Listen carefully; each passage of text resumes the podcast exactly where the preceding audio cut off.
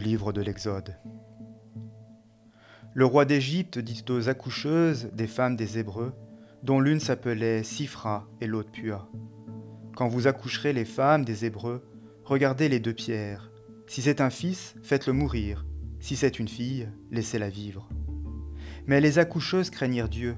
Elles ne firent pas ce que leur avait dit le roi d'Égypte, et laissèrent vivre les garçons. Le roi d'Égypte les appela et leur dit Pourquoi avez-vous agi de la sorte et laissé vivre les garçons? Elles répondirent à Pharaon Les femmes des Hébreux ne sont pas comme les Égyptiennes, elles sont vigoureuses. Avant que la coucheuse n'arrive auprès d'elles, elles se sont délivrées. Dieu favorisa les accoucheuses. Quant au peuple, il devint très nombreux et très puissant. Comme les accoucheuses avaient craint Dieu, il leur accorda une postérité. Pharaon donna alors cet ordre à tout son peuple Tout fils qui naîtra, jetez-le au fleuve, mais laissez vivre toute fille. Un homme de la maison de Lévi s'en alla prendre pour femme une fille de Lévi. Celle-ci conçut et enfanta un fils. Voyant combien il était beau, elle le dissimula pendant trois mois. Ne pouvant le dissimuler plus longtemps, elle prit pour lui une corbeille de papyrus qu'elle enduisit de bitume et de pois y plaça l'enfant et le déposa dans les roseaux sur la rive du fleuve. La sœur de l'enfant se posta à distance pour voir ce qui lui adviendrait. Or, la fille de Pharaon descendit au fleuve pour s'y baigner, tandis que ses servantes se promenaient sur la rive du fleuve. Elle aperçut la corbeille parmi les roseaux et envoya sa servante la prendre. Elle l'ouvrit et vit l'enfant.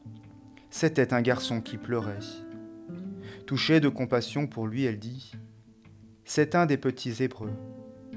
La sœur de l'enfant dit alors à la fille de Pharaon Veux-tu que j'aille te chercher parmi les femmes des Hébreux une nourrice qui te nourrira cet enfant Va, lui répondit la fille de Pharaon.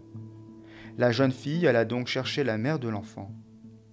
La fille de Pharaon lui dit Emmène cet enfant et nourris-le-moi. Je te donnerai moi-même ton salaire. Alors la femme emporta l'enfant et le nourrit. Quand l'enfant eut grandi, elle le ramena à la fille de Pharaon qui le traita comme un fils et lui donna le nom de Moïse, car elle disait, Je l'ai tiré des eaux.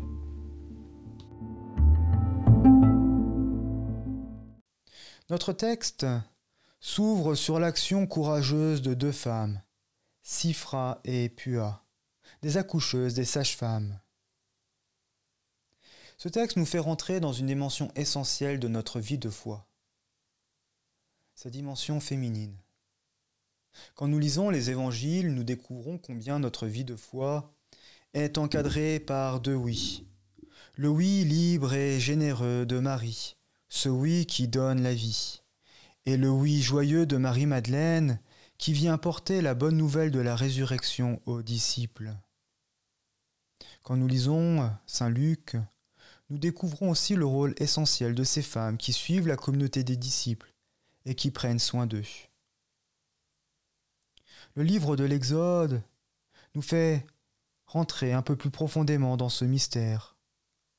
Combien de femmes, par leurs gestes courageux, permettront à la vie de prévaloir? Sans Sifra et Pua, il n'y aurait pas eu de Moïse. D'ailleurs, nous lisons comment Dieu les bénit. Dieu favorisa les accoucheuses, et comme elles avaient craint Dieu, il leur accorda une postérité. Dieu donne à ces deux femmes ce qu'exactement Pharaon voulait priver les Hébreux, une postérité. Ce texte nous fait rentrer dans une dimension essentielle de l'écriture, celle de cette nouvelle échelle de valeur qui nous est donnée. Ce qui compte aux yeux de Dieu est différent de ce qui pourrait sembler important aux yeux du monde. Et cela est signifié d'une manière très particulière dans notre texte. Le livre de l'Exode nous donne le prénom de ces deux femmes courageuses, Sifra et Pua, alors que jamais il ne nous dit comment Pharaon s'appelle. Ce texte nous parle aussi de deux sagesses qui entrent en collision. La soi-disant sagesse de Pharaon, dont nous avions un écho au début du livre de l'Exode, lorsque nous l'entendions exhorter son peuple en lui disant Allons, prenons de sages mesures pour empêcher le peuple des Hébreux de s'accroître, sinon en cas de guerre il grossirait le nombre de nos adversaires. Face à cette sagesse, fondée dans la peur et l'inquiétude, fait face la sagesse de ces deux femmes, la sagesse de Sifra et Pua, enracinée dans le respect et la confiance envers Dieu. Nous pouvons d'ailleurs penser que le geste courageux de Sifra et Pua est ce geste qui entraînera la mère de Moïse, sa sœur, à résister et à tout faire pour sauver le nouveau-né. Nous pouvons aussi imaginer que c'est cette sagesse qui touchera le cœur de la fille de Pharaon et qui permettra à Moïse de grandir en toute sécurité. Par leur acte courageux, par leur oui à la vie, par le respect et la confiance que Pua et Sifra ont manifesté envers Dieu par le génie féminin manifesté dans ces lignes, nous entrons un peu plus dans le mystère du salut qui s'ouvre à nous. Amen.